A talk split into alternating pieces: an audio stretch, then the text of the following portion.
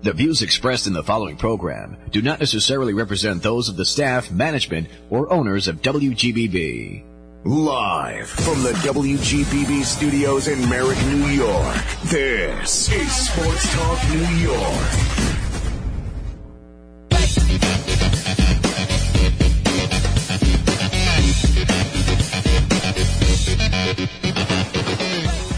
Good evening and hello again, everybody.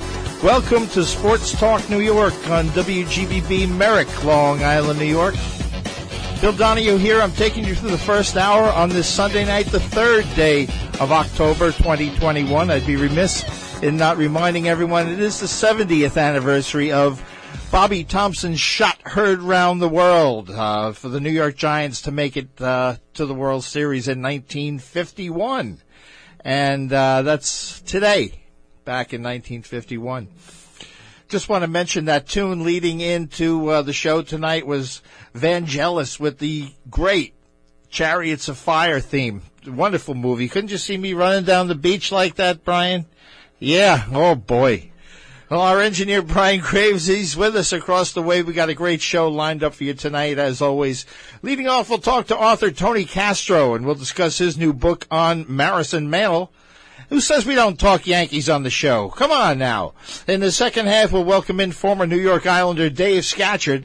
So just sit back, relax, get comfortable. Enjoy Sports Talk New York tonight on GBB. Got some great memories coming up. Social media, we're out there on Facebook. You can find us and you can give us a like on that page. We're on Twitter. We're on LinkedIn. Twitter is at WGBB Sports Talk. You can follow me on Twitter at B Donahue WGBB. And if you miss a show, don't you worry because they're all out there on the website and you can listen, at your leisure. Well, our first guest, he's the author of Mickey Mantle, America's Prodigal Son. That uh, the New York Times hailed that as the definitive biography of Mickey Mantle, as well as his book Looking for Hemingway. That's about the great laureate's last hurrah in Spain. His new book is what we're going to talk about tonight. It's called Maris and Mantle. Two Yankees, baseball immortality, and the age of Camelot. It's great to welcome to the show tonight Tony Castro. Tony, good evening. Good evening. Thank you for having me on, Bill. No worries. It's great to have you aboard, Tony. Now, as always, I like to find out about the sports pedigree of my guests. Who were your teams and idols when you were a kid? New York Yankees. Gotcha. Very simply. There we go. Okay, now, uh, how did you become a writer and what draw, drew you to baseball for so many of your books? My old man played baseball. He played baseball in old CCC camps, uh, you know, out of the Depression. He played baseball for uh, uh, in the military, and then he played uh, baseball down in the Mexican leagues uh, in the uh, uh, late 40s, early 50s. Uh-huh. And so it was difficult not to, especially when he had uh, posters of Joe DiMaggio and later uh, one of Mickey Mantle uh, hanging in uh, in the hall, and then later they were taken into my bedroom. Mm-hmm. So it was almost by uh, well, it was osmosis. Yeah. That's that's a great answer, Tony, for sure. Now, I was thinking when I picked up the book, I'm going to ask Tony, why did you bill Maris first ahead of Mantle? I didn't. You know, uh, writers, whether it's in Hollywood or whether it's books, it seems like writers are always the last person on the on the thing. There's a when I first came to Los Angeles, uh, somebody was telling me this great joke about writers about uh-huh. the, the dumb blonde who fell in love with the writer, thinking that would help her career, and that's where, you know, uh, and so I say that as a way of answering your question there, which is that the title of the book was something that uh, the marketing people for publishers often have a great uh, influence in handling, and this was one of those cases. Gotcha. Okay. Also, he was the one that broke the record. You know, he was the one that, that he in '61 he he uh, won. You know, in that Chariots of Fire, as it were, right. uh, in baseball, he's the guy that came out ahead. He did. You're exactly right, Tony. I get you now. Now, uh, what the book does, folks, uh, I learned that a large part of the legend isn't quite accurate, and Tony brings out some other points. It, it's informative and, and a great read that uh, sort of reshapes some of the preconceived history we have Uh, and a, a few new angles you bring out for us, Tony. Well, I, I hope I did. And, mm-hmm. uh, you know, some of that is the Maris-Mantle relationship, which it's not so much that it's been misunderstood so much as it was misstated, I think, uh, from the way it was written about there in uh, the late 50s and early uh, 60s. Um, not unlike what happened with Maris and Mantle. I mean, uh, Mar- uh, Mantle and uh, DiMaggio in the early 50s. Mm-hmm. Now, now, one of the things that I enjoyed uh, about the book was learning about the old professor himself, Casey Stengel, who later managed the Mets. He wasn't the guy uh, that everybody thinks he was, was he, Tony? well, he he was in a way. I mean, he was a, a mad genius in his own right. Uh, he had been a uh, a ball player. Uh, you know, his pedigree is uh, uh, the achievements of Casey Stengel are not to be denied. The problem that Casey Stengel ran into was like all of us, you know, age catches up and there's mm-hmm. no arbiter for that. And, 1960, that World Series, who wouldn't have pitched Whitey Ford three times if they'd had a chance there? And he was available. Whitey wanted to pitch that game. That was probably, uh, the biggest, uh, mental, uh, uh, how would you call it, uh, uh, strikeout okay. in that I could see in Casey Stengel. Uh, unless you're going to go back all the way to 1951 and the way he introduced Mantle to sports writers. He talked, he was the one who created this big myth about Mickey Mantle, this 19 year old kid out of Oklahoma who barely stepped into the big city and Casey proclaims him the next Ruth, the next Gehrig, the, the next DiMaggio. Oh boy! Who could yeah. possibly stand up to that? And I think it was a wonder in, in 1951 that Mickey Mantle was able to uh, have the spring training that he did, and the early weeks that he did in 1951. The pressure just got to be too much for him. And and I think that whenever you do that, whether it's to a kid in high school or whether it's to a kid in, in college or whether it's to a, a, a young man in baseball or any sport, uh, you, need to have your head examined. exactly. We're speaking with Tony Castro tonight about his new book on Roger Maris and Mickey Mantle. What you do delve into too, Tony, uh, what what I enjoyed was the uh, the backstories of how Mantle and Maris ended up together on the Yankees in the first place. Yeah, well, I mean, Maris was someone who made a name for himself in his rookie season. That was uh, you know, in, in the mid uh, 1950s, the Cleveland Indians had built an organization that won the pennant in 1954, and they had a lot of talent. I mean, they had some great arms. They had new young arms. They had Herb Score. They had uh, people like Rocky Colavito in the system. They mm-hmm. had right. Uh, uh, they had uh, Roger Maris in the system. Roger Maris in his rookie season got off to such a great start. Everybody was predicting that this would be the rookie of the year that year he got hurt and he was never the same. You know, the according to the Maris side of the story, he, he was brought back too early, and too much was expected of him uh, uh, too early, and he was never the ball player he at in the middle and the end of the season that he had been in those early weeks. And but he had made a name for himself. Whitey Ford and Mickey Mantle uh, took note of him uh, in their early meetings. Uh, I mean, the teams were playing each other what 22 times a season back in that 154 game schedule of, uh, uh, you know, before expansion. And so they were aware of this guy. And after the disastrous 1959 season that the Yankees had had, where they uh, didn't cut anywhere close to uh, really competing for the pennant, things like, uh, you know, Mantle, the Mantle was doubting himself, and uh, uh, much has been said that Mickey even thought he was at the end of the line he'd had such a bad season. He took a seven thousand dollar uh, pay cut in his paycheck, and it was during that winter that the Yankees finally made this deal with their wholly owned subsidiary in the American League, the Kansas City A's. right. They wound up getting Roger Maris uh, in a deal which no other team would have made, and certainly not the Indians. But the Indians had traded him to uh, effectively gotten rid of him to the Kansas City Athletics. on the condition that he not go directly to the Yankees. So it, it took uh, a season and a half or so for him to go to the Yankees, but there he was. And 1960, he gets off to this incredible start, a better start in 1960 than he did in 1961. And he was MVP both of those years. Yes, he was. Now, the scrutiny that these guys went through in 1961, Tony, um, I wonder how it would have been handled by both, by the club, if uh, they had the social media and uh, everything that we have today. Differently, hopefully. I mean, even in 1998, when uh, when Sammy Sosa and uh, Mark McGwire made their assault on uh, Maris's record, uh, it was handled differently. Mm-hmm. The access to the clubhouses was different.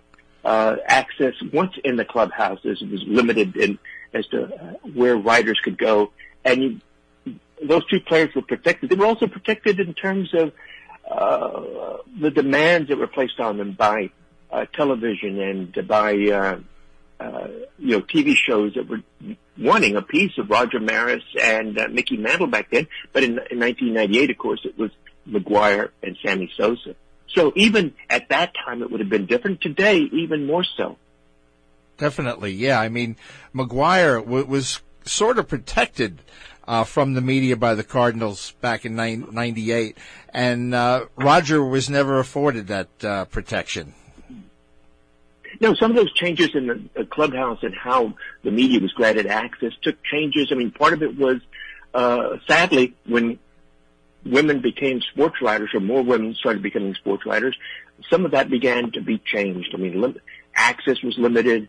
Uh, the way players were uh, uh, uh, presented to the media after the games was limited, and it has changed uh, through con- you know through the uh, Players Association and and their negotiations over the years.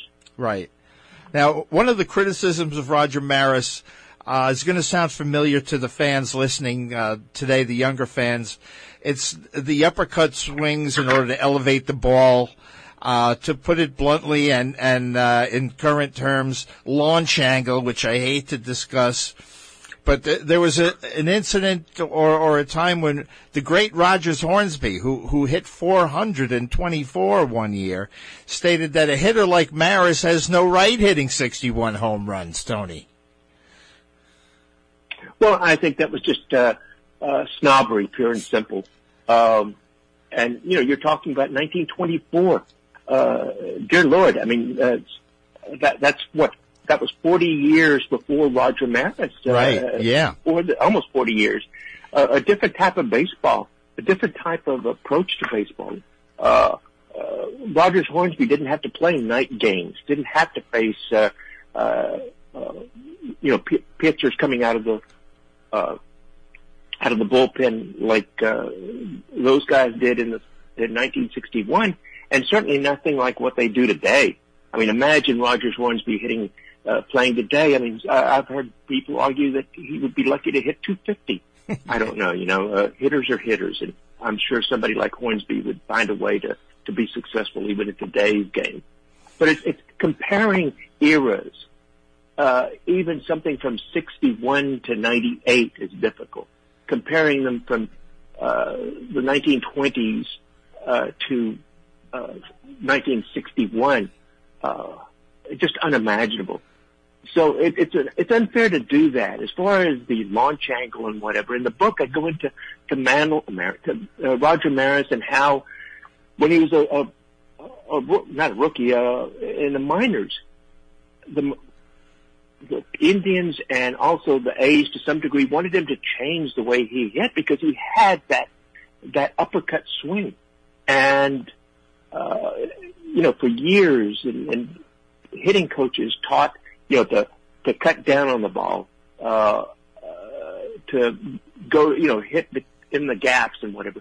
Roger wouldn't do that. So you can make the argument that Roger Maris in the late 50s and into the 60s in the height of his career was the, uh, poster boy for the home run hitting techniques that batters used in Major League Baseball use today. Great point, Tony. Exactly. That, that's what we're we're saying about there was launch angle in 61, but nobody really talked about it as such. Now, we're talking to Tony Castro about his great new book about Roger Maris and Mickey Mantle. What was the greatest thing you learned about Mantle and Maris in, in your research, Tony? Uh, you know, about their friendship. I think it was uh, just that. I, I think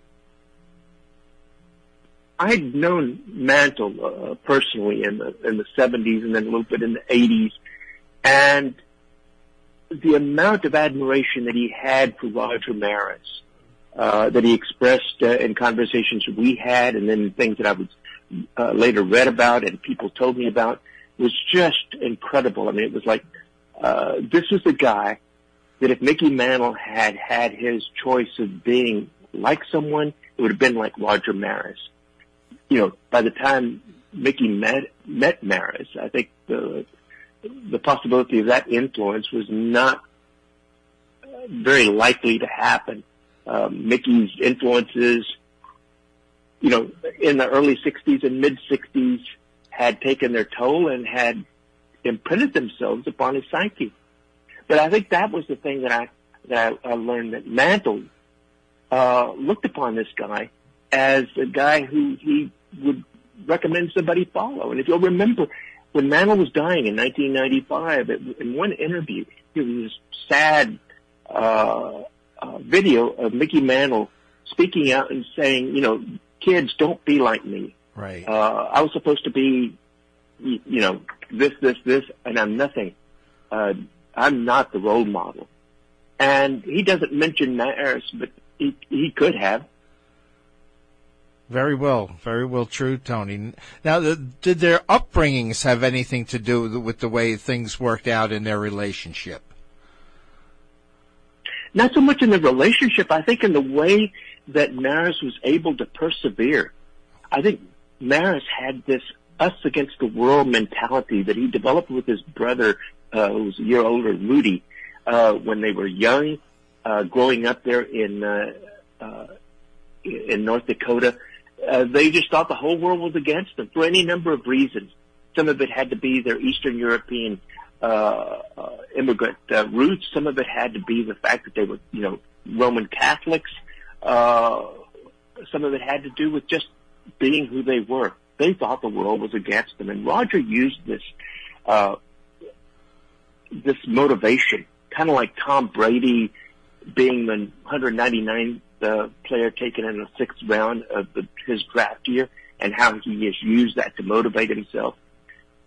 Here with Roger Maris, he had this motivation, motivation going on within him of the world being against him. So it didn't take Yankee fans to prefer Mantle over him or his teammates preferring Mantle over him or, you know, fans across the United States in 1961 wishing that Mickey Mantle would break the record rather than Roger. Roger anticipated all of that. And, you know, some of the other stuff, you know, the thing that caused, say, his hair to start falling out and uh, gave him fits, I think that had to do with handling the media or his inability to handle the media. But the, the making of Roger Maris, you can take all the way back to uh, Fargo, North Dakota. Mm-hmm. And that uh, braced this guy to be able to take on so much of this um, the great outfielder for the Red Sox, uh, Mike uh, Shannon, uh, tells these wonderful stories about uh, Roger. He was one of Roger's teammates and probably his best friend on those uh, Cardinal teams of the uh, of that great Cardinals stretch in the late '60s, and it's his opinion that Mantle lived for putting it up the Yankee fans, you know what, and that that was what drove him to that, you know, uh, those that final month yeah. uh, of September and into October one. You know, the the anniversary for Roger breaking the record just a couple of days ago. Mm-hmm. True. Now, th- their role in Camelot, Tony, we, we have that in the title. Where do and Maris fit in the the ideology, the the place, so to speak, that we call Camelot? Well, uh, you know that Camelot belongs to the uh, mythology surrounding uh, John F. Kennedy and his presidency there in the early 1960s. Uh, as a newspaper man, I, I never covered sports. I was actually a, a, uh, political writer. And in the mid 70s, I uh, was awarded this fellowship to Harvard to go there and let my head go mushy, I guess, or, or study something solid like third world nation building. I think that's what I was supposed to be studying. Instead, I wound up uh, reading books I hadn't read and and hanging out at the Institute of Politics there on campus. And one weekend there in the snow of, uh, of New England, they had a seminar or a symposium on the age of Kennedy, the age of John F. Kennedy, the, the, the years that he was president. And who, among the speakers they had was Arthur Schlesinger Jr., the great historian and the Kennedy Homer, as it were. I mean, he, he was as, as much a, a Kennedyite as anything else. Yes. And he's speaking, and at one point he says that, oh, he says something to the effect that uh, the early 1960s in America were possibly defined as much by Roger Maris and Mickey Mantle as they were by President Kennedy himself. And people were just flabbergasted by that. But Schlesinger, who was a big baseball fan, went on to defend this and explain that look, by the end of 1963, sadly, we had lost John F. Kennedy. He'd been assassinated. Uh, but we still had Maris and Mantle. In fact, you know, he said, you know, if you look back on the early 1960s, in 1961, America was following and embracing Maris and Mantle much more so than they were John F. Kennedy. I mean, he had been elected president in 1960, but here in 61, he was overcome with the Cuban Missile, with the uh, Bay of Pigs crisis, that was a, a huge embarrassment and a stain on his legacy. And then in 1962, he almost took the country to to nuclear war against uh, the Soviet Union with the uh, Cuban Missile Crisis uh, that lasted, uh, uh, you know, uh, a tense two weeks or so in October. Not to mention some of the other, you know, the, the Kennedy years, as Professor Schlesinger was pointing out, um, were not as rosy as we were oftentimes led to believe it had been. Uh, a lot of that had been the whole, uh, whatever you want to call it, the embellishment that went on. I mean, the idea that the Kennedys were playing uh, the theme to Camelot in the White House. All of these things were uh, as much about image building as anything else. So he's making this point that, you know, here you have Mantle and Maris uh, together in 1960, 1961. Uh, we were tuning in. It was his point that we were tuning in uh, in the evening to find out who had hit home runs or had both of them, not what has President Kennedy done today.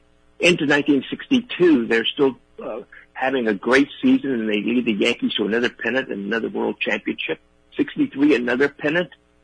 Sadly, they met up with uh, with Sandy Koufax in the World Series. In '64, another pennant. The you know the two uh, M&M boys were mm-hmm. responsible for that. Unfortunately, you know uh, uh, they they ha- they met up with the the great uh, Cardinals teams of, of that era, and so he made this argument. I'm thinking uh, at that time, I remember you know jotting down these notes and all. Later, when I was working on the first Kennedy, uh, uh, that the first uh, Mantle book that I did, I had a great deal of this, and we had. Unfortunately, it was just the book uh, manuscript was just too long, and in the course of editing, we we edited a lot of this out uh, uh, as we did Maris and, and, and DiMaggio. I mean, and DiMaggio. We edited out uh, uh, and uh, and Stengel, Mantle and Berra, Mantle and and Martin. We still hit the high points and all of the things that we come to know about them. But as far as their relationship, uh, no, a lot of that had to be pulled out. Uh, an interesting story about that man- original manuscript. I wrote a manuscript of between 2,500 and 3,000 pages, typewritten wow. pages, which is 800,000 words. Yeah. Uh, it's hard to get a, a book published of 800,000 words length, uh, 8,000 uh, page length unless it's about President Kennedy, maybe. Good point. Uh, you really brought that home with the story about Arthur Schlesinger, Tony. That was a, a must have been a great uh, lecture to hear. And, and, as a great Yankee fan, we have about uh, five minutes left, Tony. The 61 Yankees that we're talking about, where do they fit in with the Reggie Yankees of the 70s and then the dynasty in the 90s? Well, even the 27 Yankees. Where, where would you place that 61 Yankee ball club? Oh gosh, I. That's a tough one. I know. it, it's a tough one. I have put the 61 Yankees number one, the 27 Yankees number two, uh, the uh, uh, Jeter's Yankees three, and uh, Reggie's four. Good. Yeah. Even that, though I was a big Reggie Jackson fan. Good, good ranking. And I, wa- I want to ask you also in, in the, looking at the history of the Yankees or, or just baseball in general, what person or what event, uh, would you like to read a book about?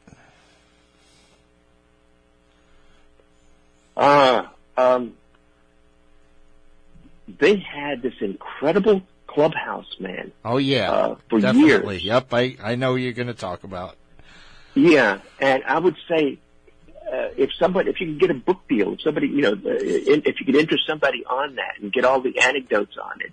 There's a lot of anecdotes about him, but uh, that would be one. The other would be.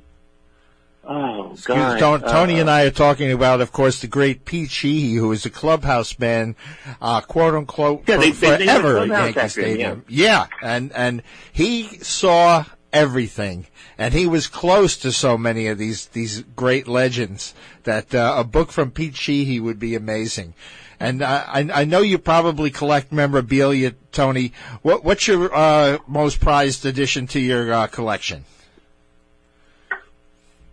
I've got some rookie cards, uh, uh, Mantle rookie cards. A couple of them in pretty good shape. Nice. And I, I would say that as well as some uh, some signed uh, uh, memorabilia. And uh, the, the Mantle stuff is always good to have. I have some of that, Tony. I have, uh, believe it or not, I have a ball signed by DiMaggio that he added Joltin' to in the front. He wasn't happy about it. Hey, you know, he wasn't. that is unusual. I was the first one online, and I said, "Could you please write Joltin' Joe DiMaggio?" And he gave me a look. He goes, "Everybody better not start asking for this." So he wrote it on mine, and I got the heck out of there, Tony. well, I've got uh, on the mantles. You know, I've got uh, different things on there that there for a while uh, it was it was questionable. You know, because he would sign them and he'd put you know uh, different things underneath his his uh, different initials underneath his uh, name, and uh, you know they, they were all good. And uh, I was just very fortunate in that aspect. And so those are going toward uh, uh, you know our uh, our grandson, I suppose, grandsons. Uh, uh, hopefully, uh, there will be some others, grandchildren, I should say. Um, but uh, and hopefully they'll appreciate the that stuff like it. we do, Tony. well, you know, I think uh, you know, sadly they don't. I mean, I, I had this yeah. great sports car that I was saving for my kids. Neither of them liked it. So uh, I, I here during the pandemic, I sold it because it wasn't going to get driven much of it anymore. And it was like, my God, you know, everybody that came to look at it, it was like, this thing is in, in, in mint condition. Uh, you know, what, what were you doing with it all these years? I said, saving it for my kids. Neither of them wanted it. Yeah. And uh, sadly, I think that's where, that's where our memorabilia is going to go, Tony. But Tony, I tell you, it's been a real pleasure speaking with you. Uh, we'll, Same way here, Bill. Thank you so much. Thank you for taking the time out of your Sunday night to spend it with us here back in, in New York. The book, folks, is titled Maris and Mantle, Two Yankees, Baseball Immortality, and the Age of Camelot. Thank you once again, Tony. All right, Bill. All the best. That's, that's Tony Castro, folks. Up next on Sports Talk New York, we welcome in the former Islander, Dave Scatchard. Stay right where you are.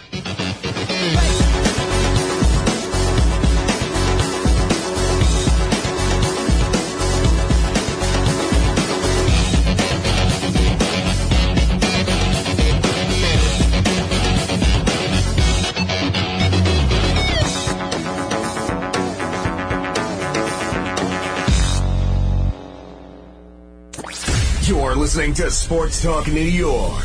Tune in every Sunday night at 8 p.m. on Long Island's WGBB. Broadcasting on 95.9 FM and 1240 AM. Or listen live online at WGBBradio.com. Stay connected to Sports Talk New York on WGBB by following us on Facebook, Twitter, and Instagram at WGBB Sports Talk. You're listening to Sports Talk New York on Long Island's WGBB. And now, back to the show.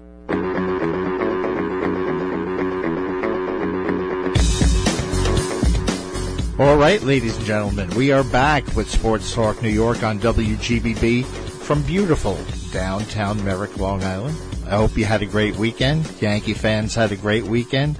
Certainly great weather on the Long Island area that we enjoyed, uh, early autumnal weather. Uh, the Mets play it out and they're going home. Yankees play the Bo Sox in a uh, wild card game. And uh, hopefully there'll be some changes with the Mets. The, the curse of the Jets has, has been lifted for one week. They won a game. Da, da, da. Yeah. Yay! oh my goodness. Being a Met and, and uh, Jet fan, folks, builds a lot of character. I uh, thank God the Islanders are coming back. So they'll, that leads us right into our next guest as we keep the sports memories rolling along for you. This gentleman, he played for several NHL clubs, but we of course remember him most vividly with the New York Islanders. He has a new book out titled The Comeback, My Journey Through Heaven and Hell. Let's welcome to the show tonight Dave Scatchard. Dave, good evening. Hey, hey, what's shaking over there? Ah, we're we're we're still vertical over here, so uh, things are good. now, you grew up in British Columbia, uh, Dave. Who were your sports heroes and, and teams back then? Yeah, I was born in Hinton, Alberta, uh, three hours outside Edmonton. So obviously, all the Oilers, Wayne Gretzky, Mark Messier, Grant Fuhr, all those guys were my heroes and uh, you know, it was kind of crazy how my career worked because I ended up getting to become friends and Gretz was my coach in Phoenix and Messier was my captain in Vancouver and Grant is a good buddy of mine. So all these guys I looked up to my whole life are really, really good friends of mine now and it's, it's super cool to see this small town kid, you know, the coal mining dad, uh, somehow make it to the best league in the world and get to stay there for a little while. So that was really, really cool.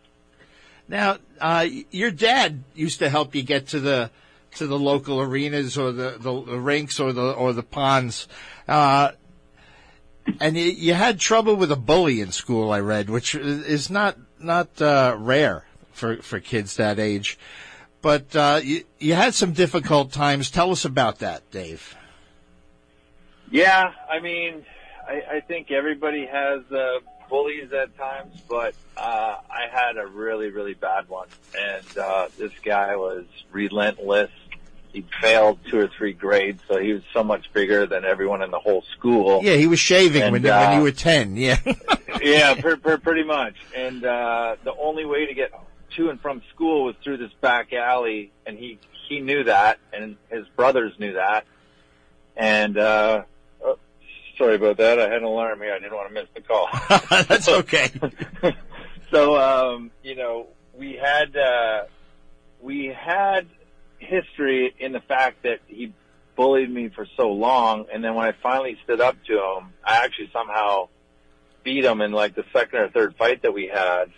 And, uh, I remember coming out of the school and him, and he had seven brothers, believe it or not. Wow. And they were all standing there armed with, with rocks ready to pelt me to death. And I, people laugh when I say they're, they have a funny name and, you know, but, uh, it was scary. It was really, really scary. And I, I was terrified to go to school.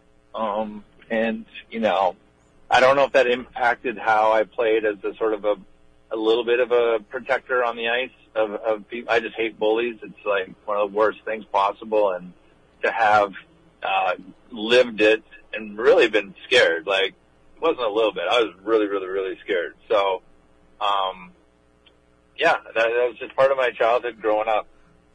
Yeah, not good. And a lot of us grow up that way, Tony. So, uh, we've lived that as well.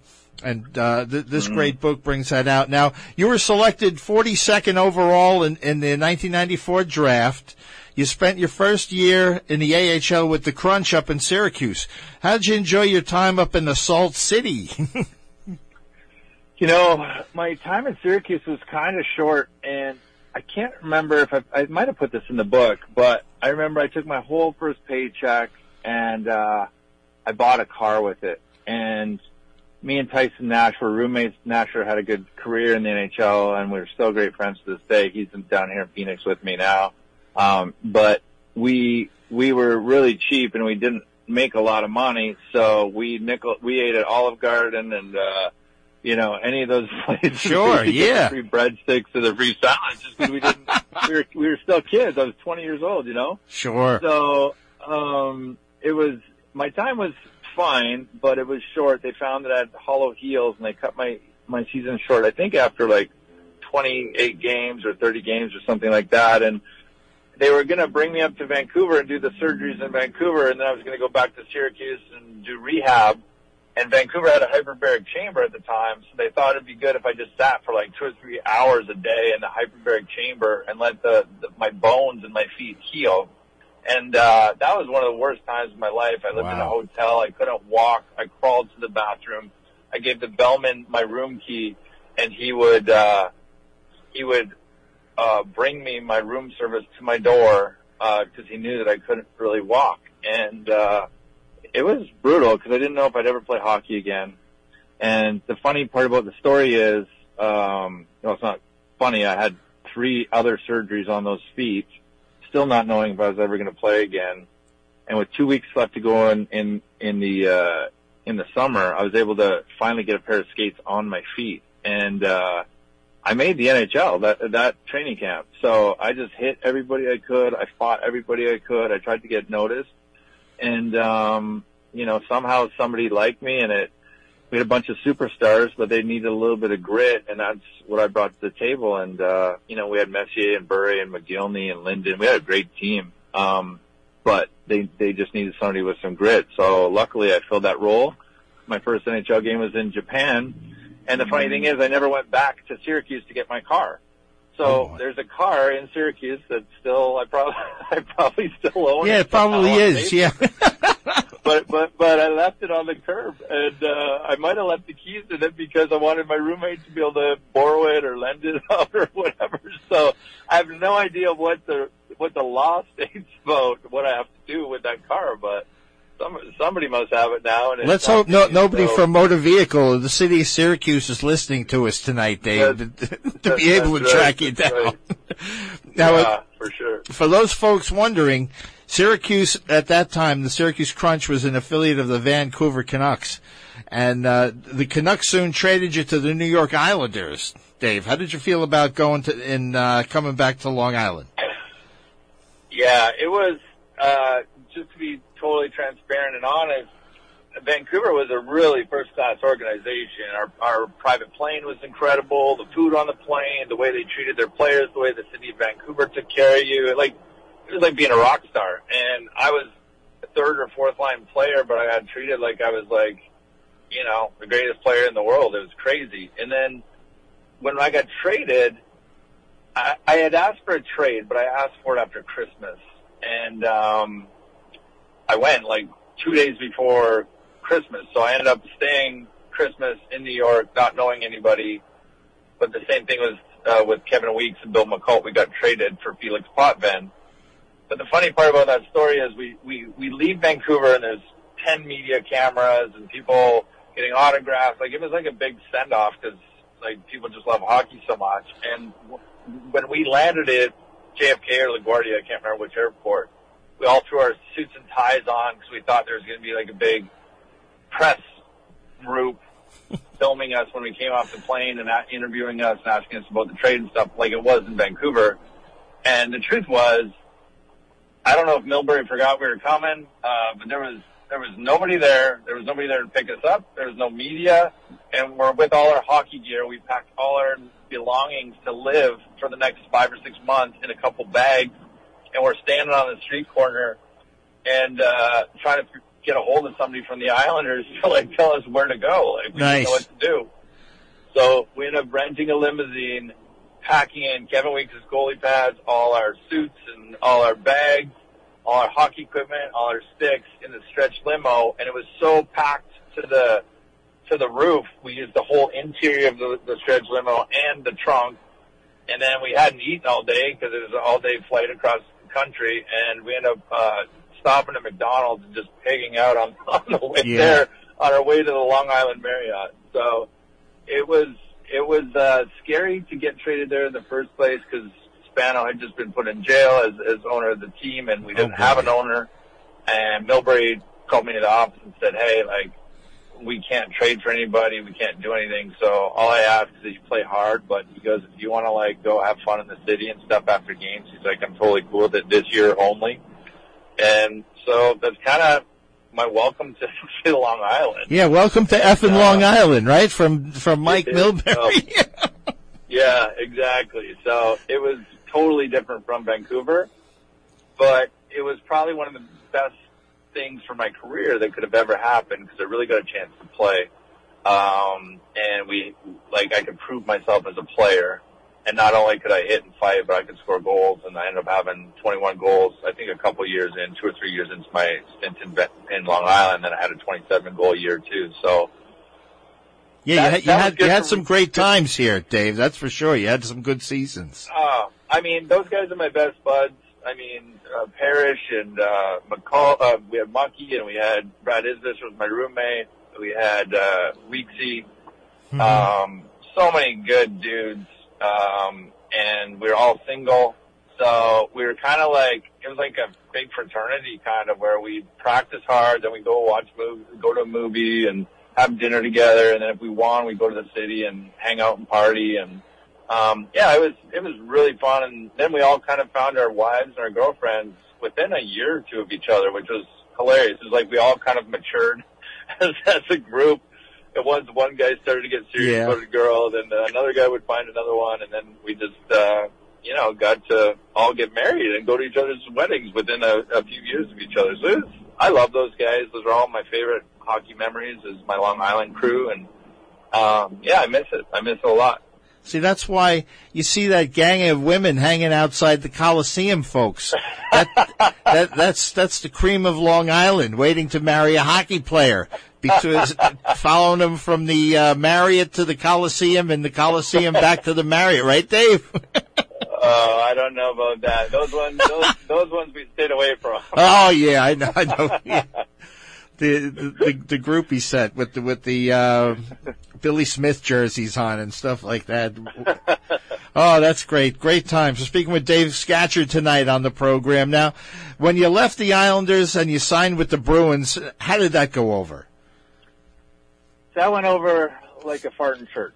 Oh boy, that, that that did not go well. I signed a four year deal with the Bruins. I could have went anywhere. I could have got more money with the Rangers. I could have signed a five year deal in Toronto. Nashville was really pressing, trying to get me. They really wanted me. I would have been assistant captain on the Rangers and played on the second line. Adam Graves called me. Tom Renney called me, and I don't know if it was like Islander Ranger rivalry or if it was because they hadn't been in the playoffs for eight or nine years.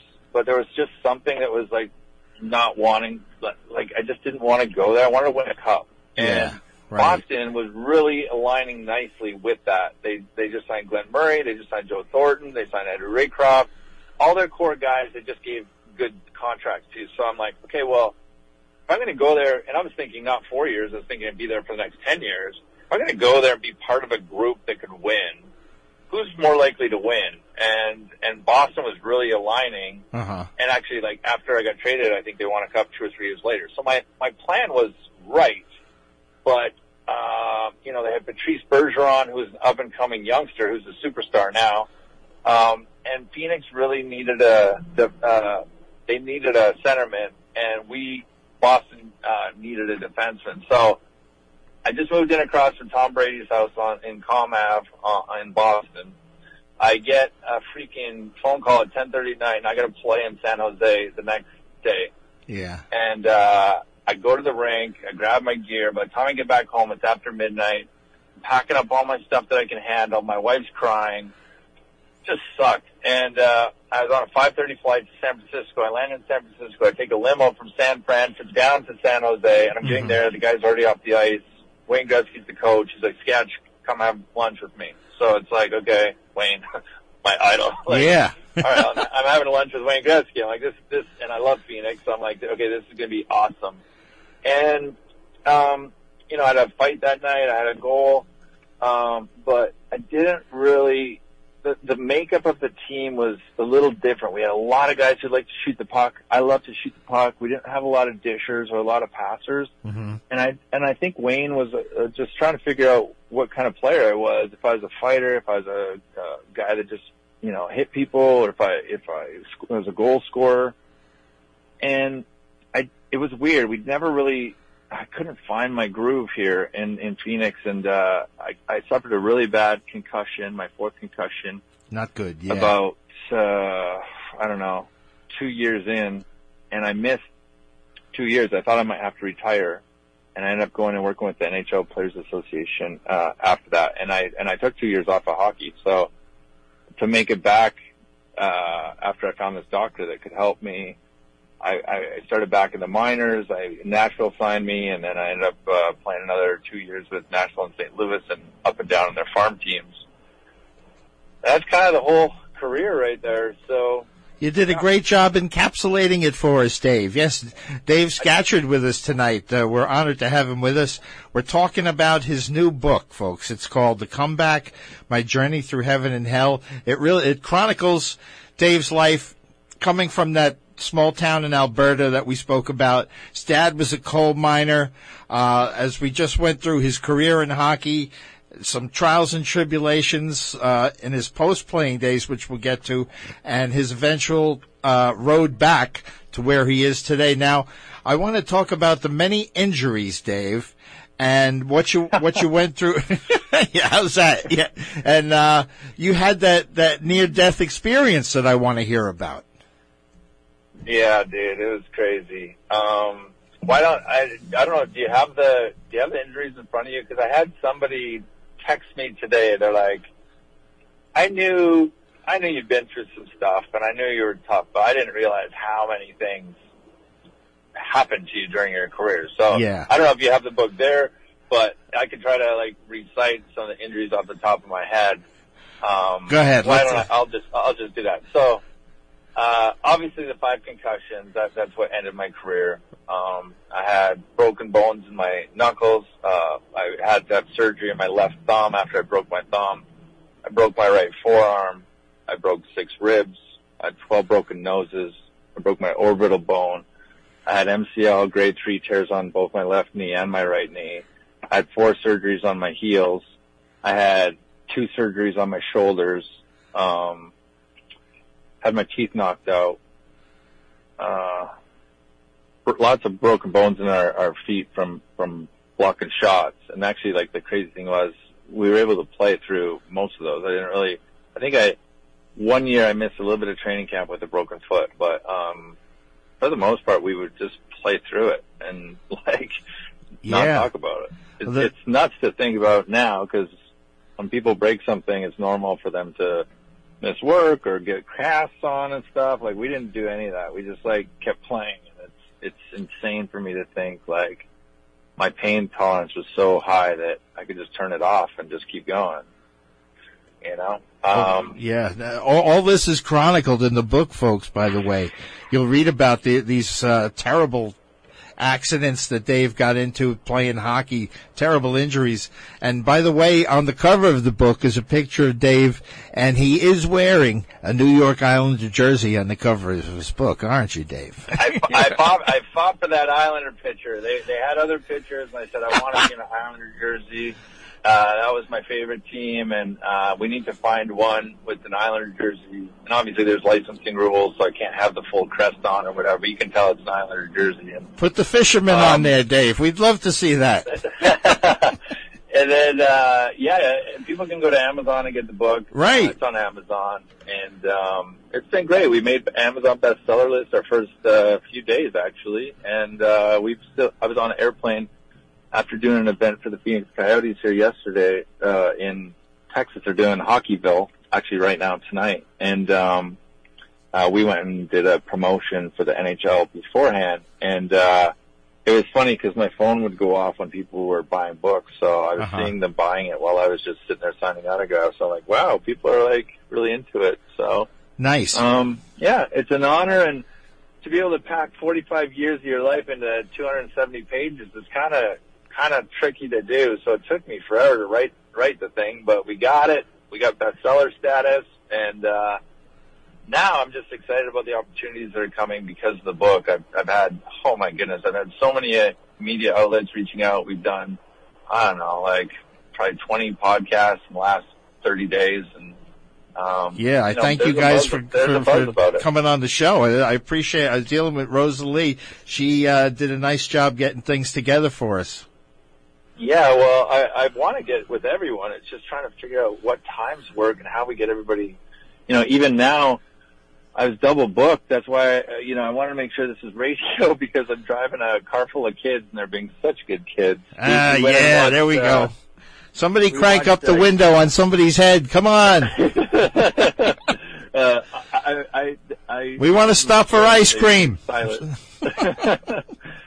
so, uh, yeah, we, we watched our friend, uh, Saskia Webber, who used to live in New York and actually introduced me to my wife a long time ago. This is a crazy story, but she was a World Cup goalie when the women's team won the World Cup many, many years ago. And now she's working at UCLA and she flew into town. So I didn't realize that it was the same time or like, you know, same day as the interviews. So I'm like, okay, if it's radio, I can do it while I drive and still have the kids with me and watch watch an amazing game that went into overtime. And uh, UCLA just beat ASU women's soccer in overtime, and it was really exci- it was my first game at ASU, and it was super exciting. I I, I have all the respect in the world for those girls. They worked their butts Sure, off yeah. all day long.